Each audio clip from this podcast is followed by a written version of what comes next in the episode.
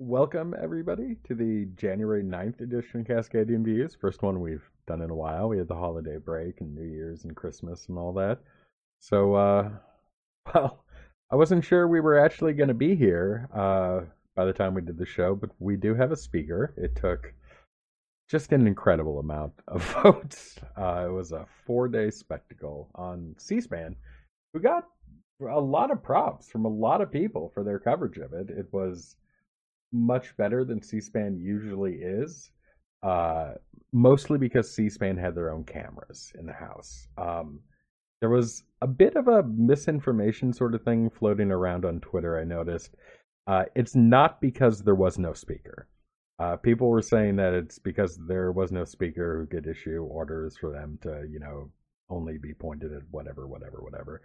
Uh, no, C-SPAN gets pretty regular invites to do this for big events, um, State of the Union addresses. In this case, the swearing in of a new speaker. They've had their own cameras in there for that process for the last four or five congressional sessions. Um, and they just got to keep doing it until we got a speaker. Uh, yeah, so there is some potential though that C-SPAN is going to be allowed to keep their own cameras in the House instead of relying on the government cameras. Um, Mitch McConnell in the Senate, uh, noticeably, uh, he, let me be clear: Mitch McConnell has absolutely no say in this. It's uh, it's a matter of the House rules and whatnot. He he doesn't get a vote on this or anything, but he he did start this morning off saying that he wished that C-SPAN would be able to continue doing that throughout the session. It was noticeably better than C-SPAN usually is. Uh, they they panned around the room. They highlighted moments of drama, and there were a lot. We're going to talk about several of them coming up in the, the next little while. Uh, but did you guys have a chance to watch the C-SPAN coverage? Yeah, I think mostly I checked in. Uh, I think the one morning when uh, you were at work, or no, I think the day you came home from work and you were sleeping. So I did my best to kind of follow and you know follow along with the votes. Uh, and so I pulled it up on my computer and watched their coverage that day. And I think it was might have been Thursday when I was following it that day. But yeah, yeah. So that day I was watching, and it was yeah, it was really nicely done how they were doing it. Yeah. So it took 15 votes. It was the longest speaker election in something like 160 years, uh, yeah. dating back to before the Civil War. Uh, M- McCarthy Not bled. That, that has anything to do with it. Yeah. yeah, that's ominous. uh, McCarthy bled votes throughout the first three days. Uh, on the first day, he had 19 opposers. On the second day, he had 20. Uh, Byron Donalds began voting for himself as well. On the third day, it was still 20 no's, but then you had Spartz uh, begin voting present instead of voting for McCarthy, uh, which raised the number of no McCarthy votes, but didn't raise the number of opposers. Uh, and then on the fourth day, after some high drama, the the opposers basically fell apart. He picked off kind of a big group. The first vote of the night, I think he he gained seven votes, and then he started going through one by one and getting the people he needed to get. He gave away a lot. We're starting to hear starting to hear some of what's coming out in terms of what he gave away. The rules package is being worked on as we speak. Um, apparently, there's going to be no clean debt ceiling bill, which means there mm-hmm. probably is not going to be a debt ceiling bill. Uh, the Freedom Caucus got a number of seats, three, I believe, on the House Rules Committee. Uh, they also got a couple of their members appointed to the Republican Steering Committee, which is historically kind of an important uh, caucus on the, the Republican Party side. And uh, he also agreed to a single member motion to vacate. That means uh, any member can call a vote to kick him out. It's basically the American version of a no confidence vote. Um, I did see there's a little bit of disagreement on whether or not that's going to include Democrats. Um, historically, no. The, the House Rules package has only allowed the party in power to remove the Speaker. That's not a motion that a minority party member can make. Uh, but McCarthy seemed to be wording things that he wanted any member of the House to be able to take him out. Uh, and the Freedom Caucus were the ones wanting to restrict it to the Republican caucus, which I, I think McCarthy's hoping for like a rally around the flag sort of deal with that, but we'll see where they settle on. Yeah, I see that at least the House has in the last hour just passed the rules package. Okay. So I'm not sure exactly where that did come out. It's going to take us hours to read through that. Exactly. They did pass it. So However, uh, yeah, there was at least a little bit of drama that moderate Republicans were going to withhold their votes, but you know, I guess like they always do, they capitulated. So yeah, if moderate Republicans wanted to do something, they had their chance earlier this week. Exactly. They yeah they gave up the ghost. There was a lot of flirting with the idea of a bipartisan speaker. Um, in fact, Amash Justin Amash showed up yeah. on Capitol fucking Hill, putting himself out there saying that he was ready to serve. Uh, but in the end, none of that, none of that came to fruition. There were a couple moderate Republicans who were getting kind of fed up with the whole thing, and then the logjam broke for McCarthy, and so it did. Yep. Um, and I guess there was one Republican defection on the rules vote. Uh, Tony Gonzalez from Texas voted against it, uh, joining with all Democrats. So there was 213 votes against 224. Okay. You know if the omnibus uh, budget, or rather the ban on omnibus budget, ended up making it through? I, I'm not seeing that in the CNN article I'm reading, and I do have the PDF of the House rules, and it is long, so it's not something I'm going to get through at this moment. That'll be reading for tonight. Mm. I know they were pushing for it, and that would be just absolute chaos if it, if that ended up going. Single through. subject bills get it did get in there. That's been a want for a while. God, right. Yeah. Uh, apparently, part of the uh, the horse trading to get the votes for McCarthy included uh, committee seats as well, or at the very least, that was apparently Matt Gaetz's final request. Uh, this led to one of the more dramatic moments um, where a a GOP representative got up and really got in Gaetz's face to the point where a couple other lawmakers had to jump up and hold him back. Uh, McCarthy, right. who was uh, strolling away at that point, turned back around uh, when people started yelling "fight" in the uh, in the house. It was it was physical. Uh, I I wouldn't go so far as to say it was an actual fight, but it got very close. Um, that's that's not a good look, right? No, it's right? terrible. It's absolutely terrible. They nearly got into a fist fight on the floor of the house. Yeah. Yeah, that's some well, banana republic shit. It, it it honestly looks like they coerced Gaetz's vote by, you know, nearly slugging him. So yeah, it looks terrible. and funnily enough, it's caused uh Matt Gaetz to look like the reasonable one. Yeah, there are a lot of, of, of, Republicans standing up for Gaetz and and saying this dude was off the hook. Mm-hmm. You know, even all... though yeah, it's it's Matt freaking Gaetz. So good God. Well, the really good news is they voted to take out the metal detectors, so the members can now be packing on the floor. So yeah, Dan mentioned that in one of our follow-alongs. Yeah. Just oh. this kind of thing can get much more interesting going forward.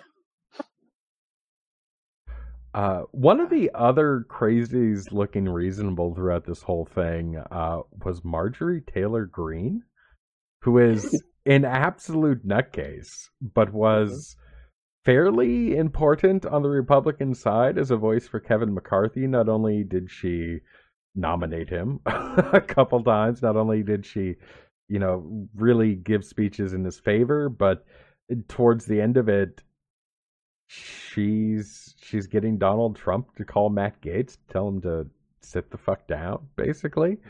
She was really instrumental in getting this over the line, which is strange to me, um, especially when you look at her spirit sister in the house there, Boebert, who is Yeah. one of Yeah. the final holdouts from this. like they kind of I mean, clearly, you know, she was promised something or made the calculation that you know this was her next step up the ladder was you know getting on board the McCarthy train. So I think it's exactly that. Actually, I I think I don't know when it happened. It's not like this is the moment that happened, but this is the moment that showed me, at least, that Greene sees being a congressperson as a job she is going to have for a while. Like this is now Yeah. a career for her. her well her job is well her job is safe. She's in a Republican district that can never ever be you know never ever be taken away from her. I mean, Yeah, but the idea of the swamp includes these members that have been around forever. These are the people who want term limits in Congress Yeah. and whatnot. This True. is, I can completely see when when Greene shows up to Congress her freshman year. She doesn't plan on being there that long. Maybe four, six years or something. She can throw grenades. She doesn't have to care because she's not going to be around for the mess. Uh, and just the way she was acting and the way that she was it's weird to talk about this because I, I look at that side and I just see nothing but dysfunction. She was actively trying to build coalitions. She was trying to get people around to a certain side. She was trying to do something. She was trying to legislate. Uh and, and that is a different side to her that than we have seen previously. And Sure. my hypothesis at least is that she has decided that she is going to be here a while that she is going to in fact have to deal with the messes that that are created Sure. Yeah. And she does have to look over her shoulder for electoral juggernaut Marcus Flowers. So yeah, yeah. Yeah, but yeah, yeah, you're right. I mean, she clearly, you know, doesn't just want to be a bomb thrower forever. She wants to have at least some influence within the Republican Party, not just with, you know, the the rubes out there in the hinterlands. She wants people in Congress to listen to her, and part of that's going to be having some influence with the incoming Speaker of the House. So, yeah, yeah, I think that's what you know. I think that's definitely part of the game here. Did you guys watch the nominating speech on the third day i put it on as i was falling asleep um, it was the one where they had uh, the house freedom caucus guy nominate mccarthy as like this express olive branch to the holdouts Hmm. No, I didn't see that one. if you didn't, it was notable to me by the fact that it trashed like their last five leaders in it. Uh, all as this defense of Kevin McCarthy, and he's like, he's not a Paul Ryan, he's not a John Boehner, and he just went through a list. I mean, the, the first one that he didn't mention, I think, was Hastert.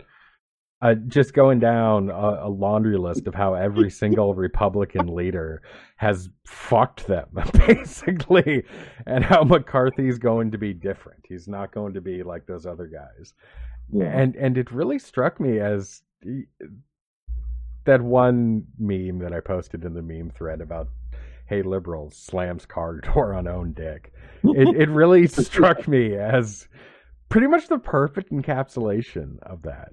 Uh, it was it was just a very weird moment. I mean, we celebrated Pelosi, and Pelosi did not go out on top.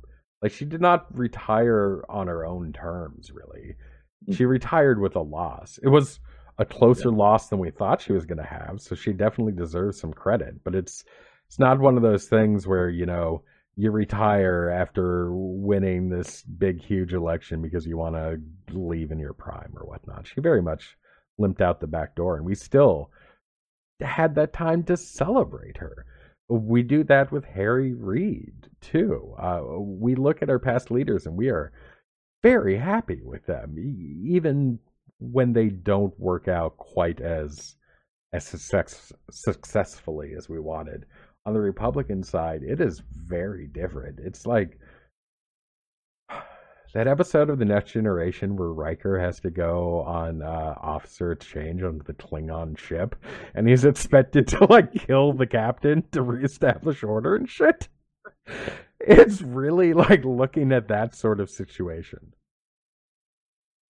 Well, I mean, the guy he's got, I mean, something of a point in that you know McCarthy is a different breed from Boehner and Ryan in that you know those guys at least nominally were willing to resist the Freedom Caucus and all this nonsense and McCarthy's whole theory of managing the Republican caucus is that he's not going to do that. You know, his whole management of the Republican caucus and his whole idea of how he's going to do this is that he's just going to give them everything he want, everything they want preemptively. That was his whole plan.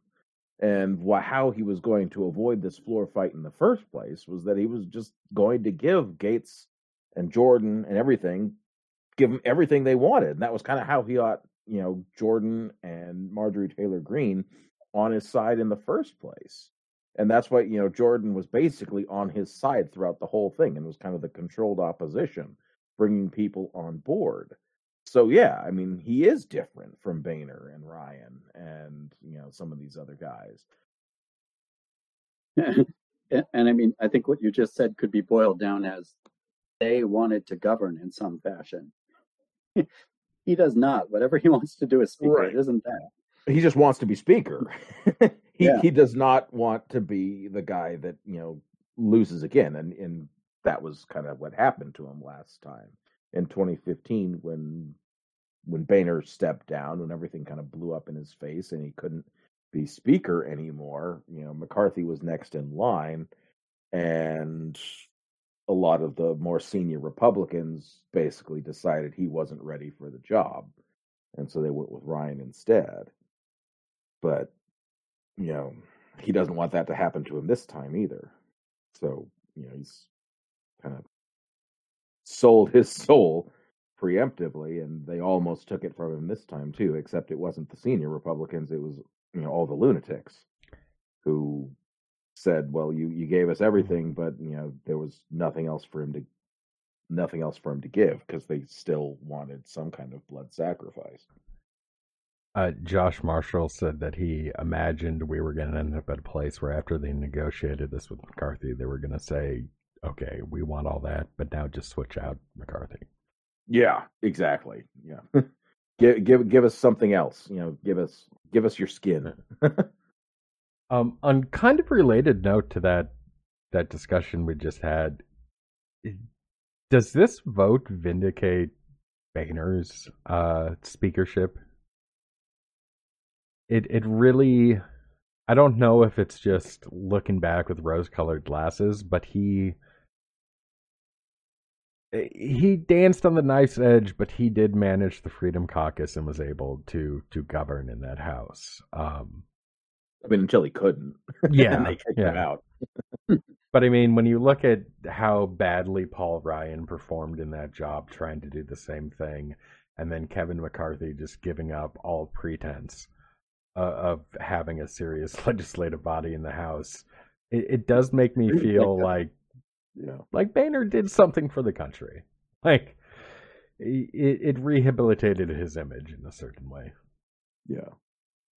I mean, he was definitely probably one of the one of the better one of the better attempts, and I think he was definitely one of the ones that wore his frustration on his sleeve a lot more than the other guys. you know, Ryan was, you know, completely subservient to Trump and was unwilling to def- definitely unwilling to do anything except, you know, what Trump what Trump wanted. And so he cast aside, you know, all of his, you know, pretensions to intellectualism and being a budget hawk and anything about that and just went on board with the Trump agenda. And yeah, McCarthy is just taking this uh you know freedom caucus first and going for a ride and Boehner at least had the nominal notion that you know the world should not blow up on his watch. That was that was at least right his philosophy. he, he, I mean, I don't know. I still have a chip on my shoulder about Boehner, but mm-hmm. because Obama really did make such a good faith effort, yeah, to do a bipartisan budget, and Boehner just took a dump on it. Yeah, yeah, exactly. But you know, it, it's kind of like this whole thing is the graph of the last few decades. Like Newt Gingrich actually made deals with Clinton. Boehner sort of played ball with Obama. then you've got Ryan. Right. Now you've got McCarthy.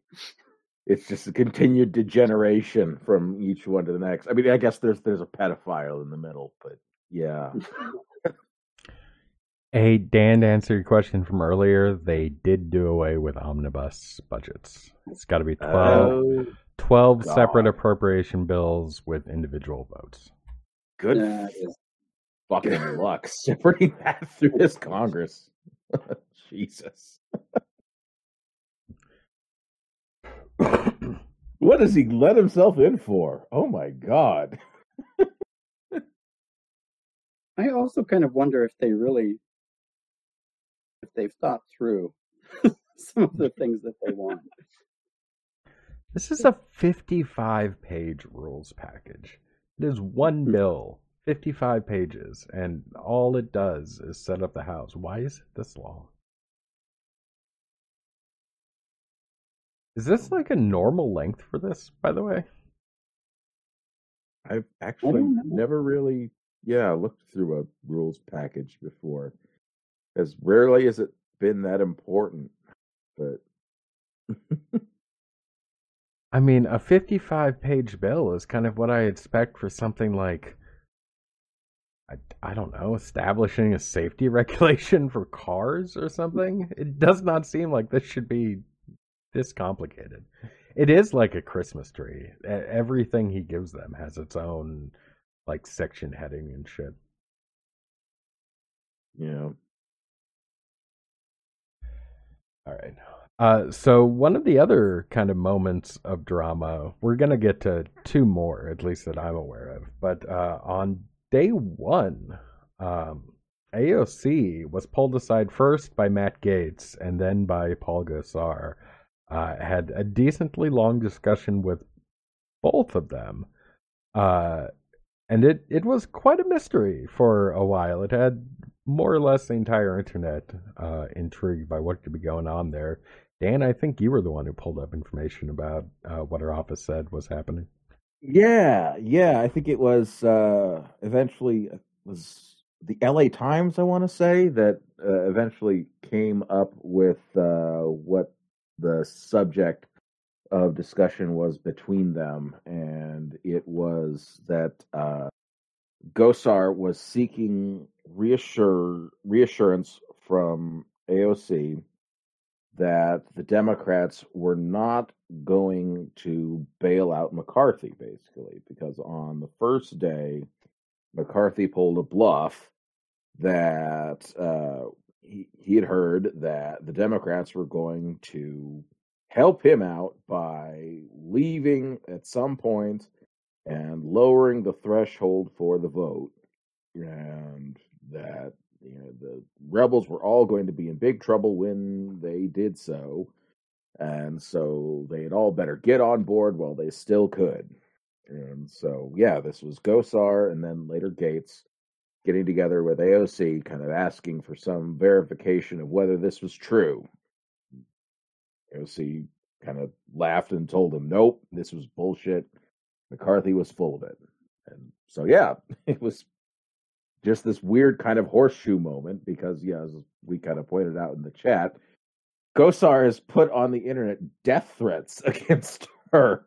Yeah. So yeah, yeah, weird, weird stuff. Oh, hold on. I just want to be fully accurate here because I think it makes it much more hilarious. Not just death threats, death threats in the form of anime memes. Yeah, yeah. Freaking weirdo. Weird, weird dude.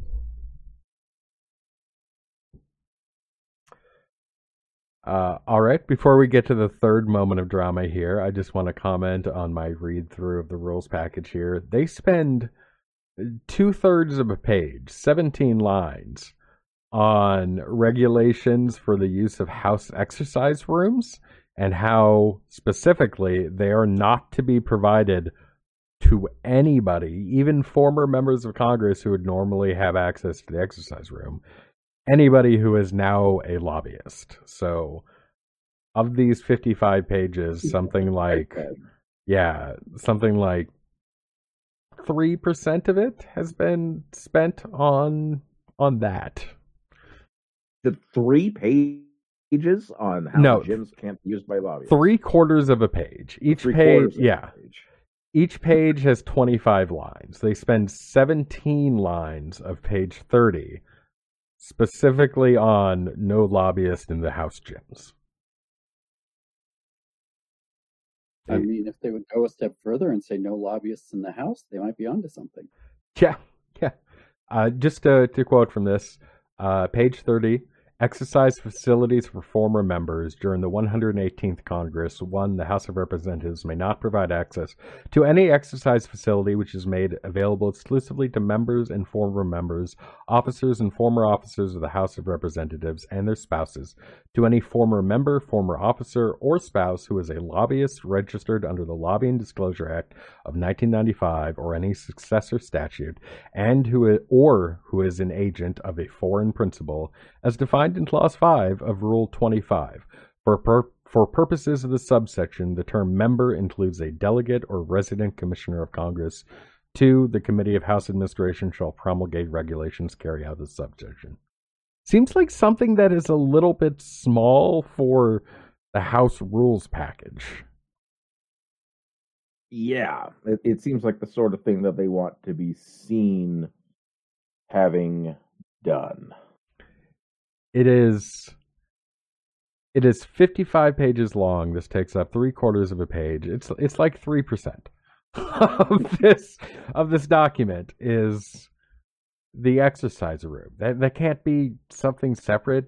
You think the House rules package is like the big things. Apparently not. All right. Uh ooh.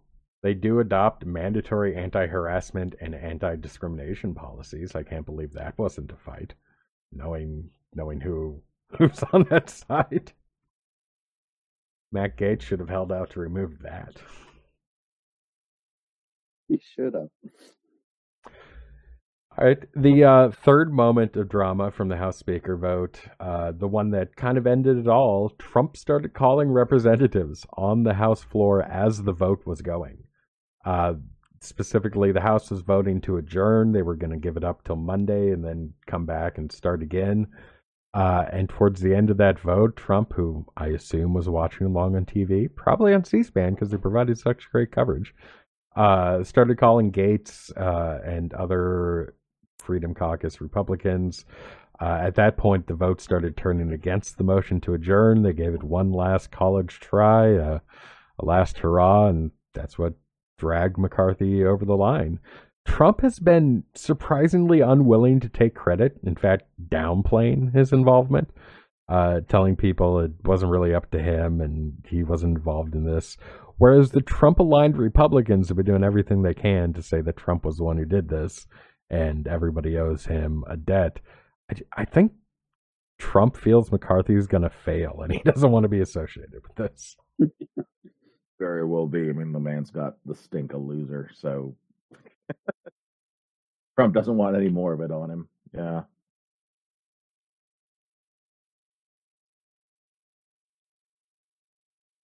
All right. Uh, anything else that you guys took away from that house vote? Well, I have a question for Go us for to it. consider as a group. Um, and I'm actually asking it because my dad asked me the other day on one of my uh, occasional calls home. He said that, you know, if the Democrats knew that the end result was that McCarthy would become Speaker anyway, did they make a tactical error by not helping him get there before he promised all kinds of crazy ass stuff? I don't think so. I, maybe I owed this more thought, but putting that dysfunction on display was, I think, an important act of symbolism. Um, Mhm. showing people they get what they pay for, um, and also demonstrating that one of them stands behind their ideas. I do see some value in being the adults in the room, but I mean, the time for that was like years ago. Uh, the inmates are running the asylum, and I don't want to pretend otherwise. Dan, how do you feel about that? Yeah, I mean, trying to. Hmm.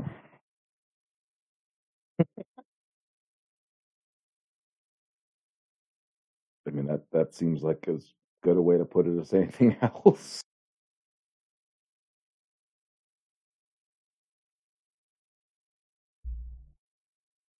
All right. Um, All right, I'll tell him.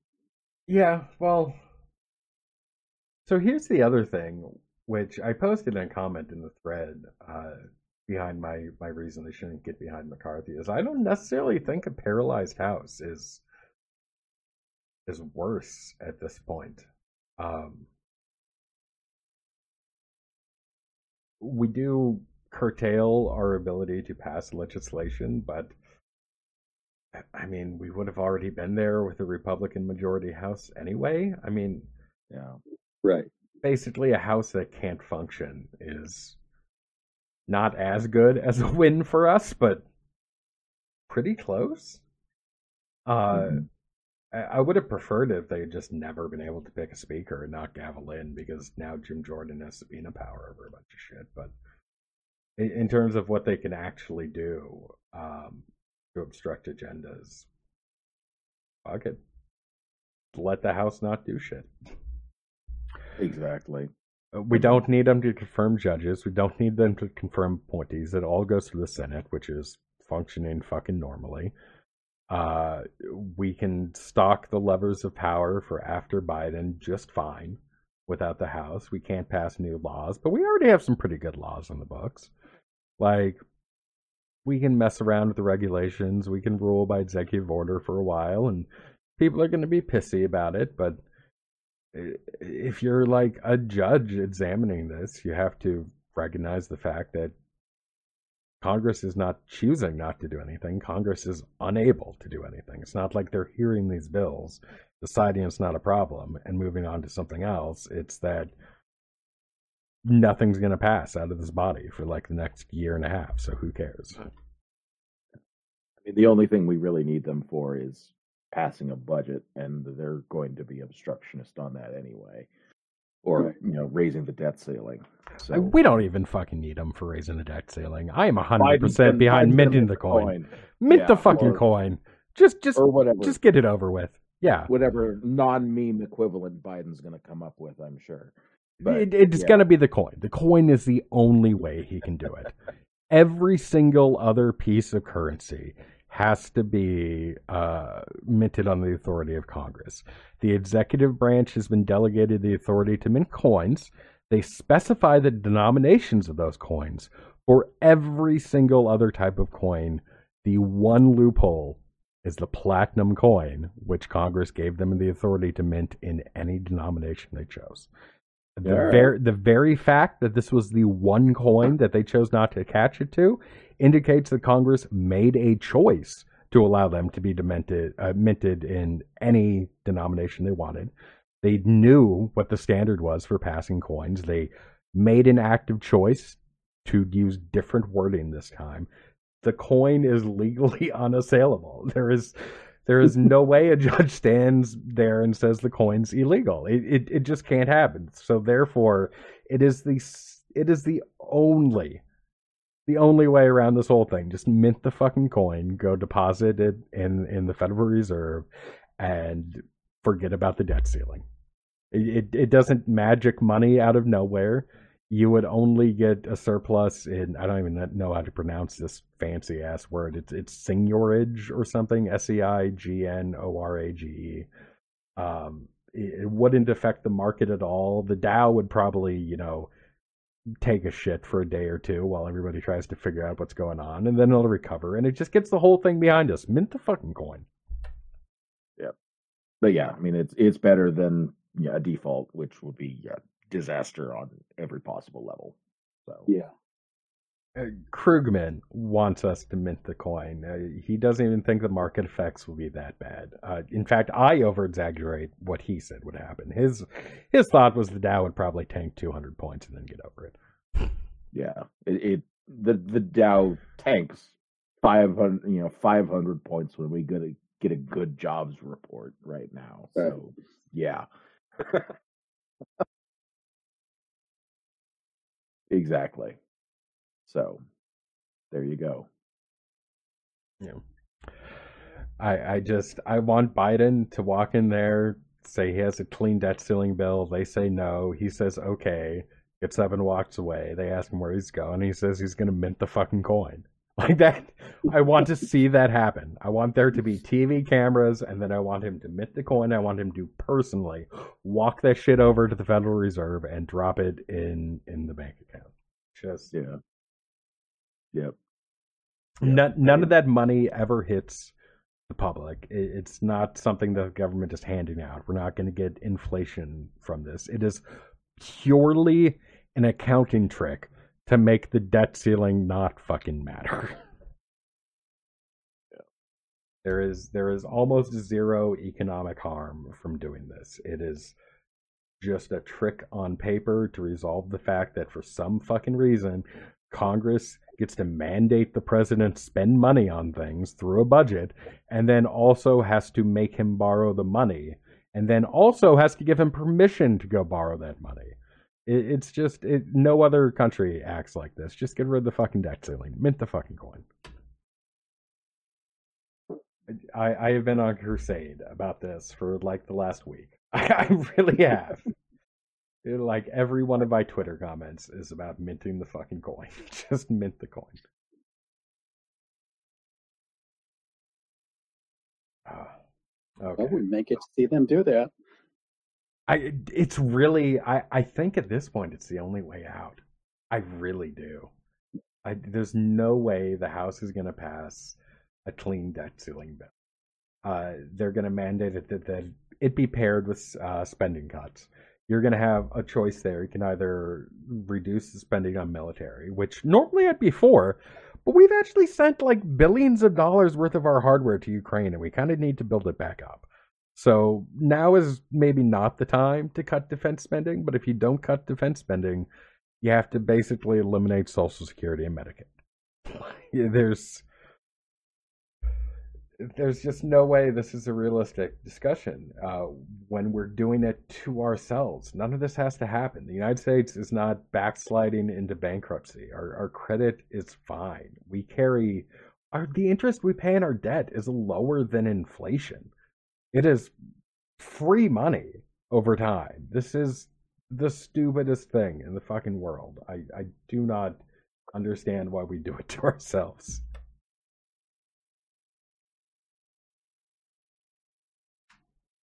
I can tell by the the pregnant pause after that that you all agree with me.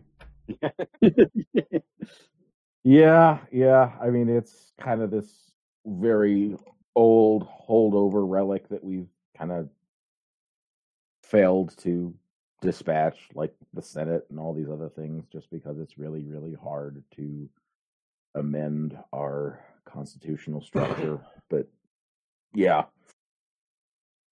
Yeah, and now that now that we've got a you know a, a terrorist party, basically, it uh, now is a weapon that gets used against us. So, yep.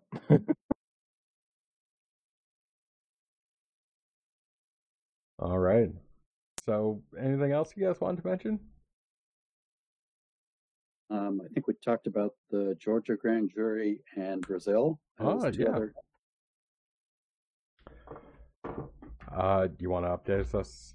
Blah, excuse me. I should learn how to talk one of these days. You want to update us on the grand jury?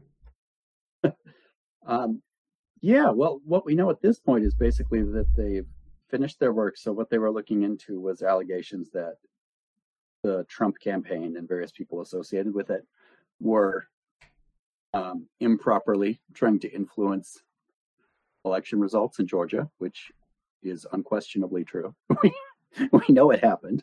Yeah, Um, you talked about it on TV. yeah. Also, the Georgia Secretary of State recorded Trump calling. So, but um,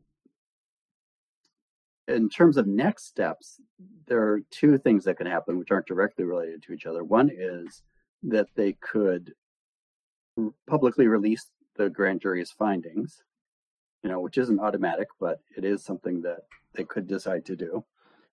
And the other thing is that a follow on grand jury could now, based on whatever those findings were, recommend indictments, which I'm sure is where it's going next. They haven't been carefully building this case for nothing. So I learned something in the coverage of this that I did not realize was a thing. Uh, I didn't realize grand juries work differently in in different states. Uh, in Georgia, they do not decide whether to indict or not. Yeah, yeah, yeah. that's hmm. They they produce a report that like identifies the case and the strength of the evidence and whatever, and they deliver that to the prosecutor. And based on that report, the prosecutor makes the decision, I guess, uh, from what I was understanding. But that's a real big difference between like how I just thought the generic justice system worked. Yeah, that's different from what I would have anticipated as well. So, yeah. Huh. Okay. Yeah, it's not nothing about the grand jury actually directly, the Georgia grand jury directly leads to indictments unless someone takes further action. I guess we're going to find out on the 24th of January if the report's going to be made uh, public. Right. and then the grand jury report makes a recommendation uh according to the uh the judge they are recommending that their report be made public uh but the judge uh, has to make the decision on that uh and then it, actually i i was incorrect they don't hand it over to the uh the prosecutor chris I- I think I misinterpreted what you said. I think you were exactly right. They hand it over to a second grand jury, A second grand jury, which then decide whether Yeah. or not to take action. which then reads the report and then decides whether or not to place charges. Because the one that was just impaneled and heard all the evidence, they're tired. They need a new jury to do it. yeah, that's just weird. But uh, we are expecting a prosecution to come out of this, right? It, it can't not be. Like you guys just said, they spent all this time building this fucking case. I'm cussing a lot today. I should stop that. It's a fucking new year. Are we in danger of our rating? Uh, No, actually, uh, I got an email from Apple and preemptively marked us as mature audiences. Ah, okay. All right. Well, Yeah, they said they were going to be doing an investigation to conclude if we were appropriate or not. Uh, and one of the recommended options I could do to just not have the investigation and a potential strike was just go ahead and voluntarily mark it as mature. So that's what I did. I see. Okay. Fair enough. Appropriate for who? uh, and then Yeah, we should talk about Bolsonaro and Brazil. Bolsonaro, who may or may not be an illegal alien in Florida at this moment. They're looking Yeah. into it. Like Yeah. I think his visa's been revoked, from what I understand. Like it automatically got revoked when his term expired. So yeah, he's not here legally, from what I understand. It, it would be so great if he's hanging out at Mar-a-Lago and Trump gets busted for like harboring illegal alien. Uh, but uh, so he, he also was just checked into the hospital today. Um, Right. apparently, he's had he, he- he's had more or less continuing um, issues with abdominal pain ever since he, he he got stabbed in front of everybody in 2018, giving that that speech. So that's it's apparently caused him some issues again. He checked himself into hospital. Mhm. Uh, this comes a day after uh, Brazil had basically their one six. Uh, far right supporters of Bolsonaro rioted across the country. They stormed a lot of big symbolic government buildings, the president's residence, the Supreme Court, uh, a few different national museums and whatnot. Caused a lot of unrecoverable damage to a lot of, of national art treasures. They have gone the opposite of how the U.S. decided to handle this. Um, basically, the court removed from power the governor accused of not doing enough to stop this. They've sent out the military and have made over a thousand arrests so far. They're just arresting people in mass. Uh, they're bringing down the absolute hammer of justice, not only on the people who did shit, but the people who were in positions of power and chose to do nothing about it. Uh, kind of a mirror image of how we handled things. hmm yeah. Uh, Lula was sworn in a few days ago, so this is just, I think, them realizing that Q is not going to save them, and it's all bullshit. So kind of after the fact, they had to yeah make one last attempt, Yeah. but Bolsonaro wasn't there to rally the troops, I suppose, unlike Trump. Uh, he did go on, I think it was Twitter, saying that this is terrible. Everybody should stop this. He had nothing to do with this, um, which is kind of more than Trump did. So there is that. That's nice.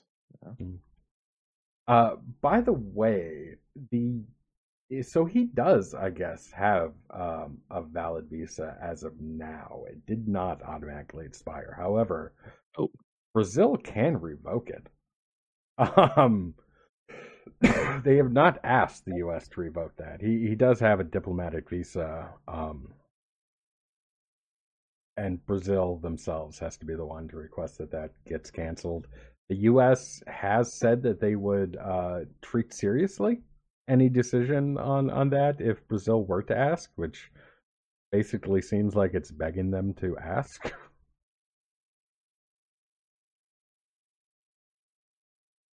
So our dream of a new Mar-a-Lago raid could come true. yeah,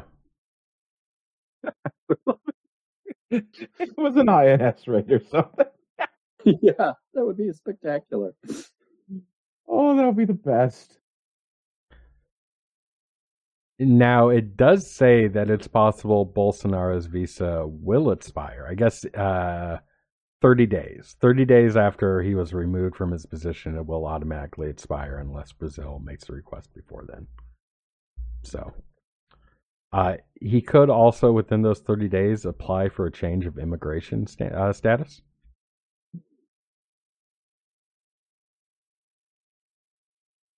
I don't know. Hmm. He also does have friendly people in Congress. He could probably get another diplomatic passport. Somebody can hire him as their like liaison officer or some shit. And it can't be that part of Venezuela. He's not going to go to Venezuela. Bolsonaro, the fascist, is not going to move to the communist country. I know. Yeah.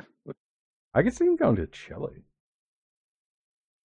That's a lot further So, all right then. I think that just about does it. Yep. All right. Well, thanks for joining me this week, guys, and I'll see you again next week. Yeah, it's All good to be back. All the stuff Congress is doing. Or not doing. Yeah. All right. Bye, guys. Bye. Bye.